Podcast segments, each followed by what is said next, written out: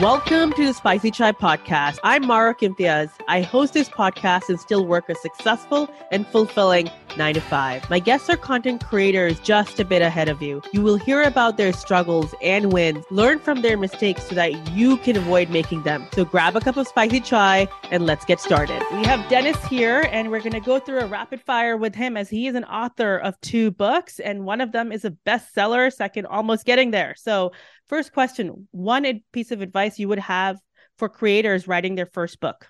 Just get that first version of the manuscript done. Just get that first draft done. I found myself early on really wanting to go back and edit while I'm writing. It just yeah. slows you down. Get Got it, it done, get it out. Sounds good. And what's one thing you wish you had known when you started writing your first book? Tough days were going to come, and there's going to be days you don't feel like writing. Do it anyway. That's good. What is the one common myth about being an author that you want to debunk? It's not as hard as you think. Just break it down into small chunks, have some daily goals, and the momentum builds pretty quick. What are one to three mistakes you wish you had avoided as a first time author? Ooh, I wish I hadn't have done the graphics myself on the first book, yeah. and I wish I had have paid a professional editor for the first couple books. What are the best resources that have helped you along the way on your journey as an author? definitely the professional editors I've worked with. So with the Zero In Formula, that was Sandra Wendell. She was more like a book coach.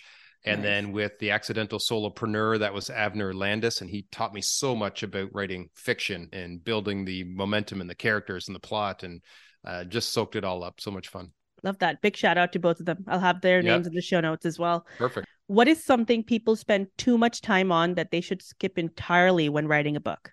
figuring out the title, the subtitle, and the chapter titles. Just that'll come to you at the end. Once the book's done, it'll be obvious, but don't worry about that in the beginning. Perfect. Awesome. Those were all my questions. Thanks so much, awesome. Dennis.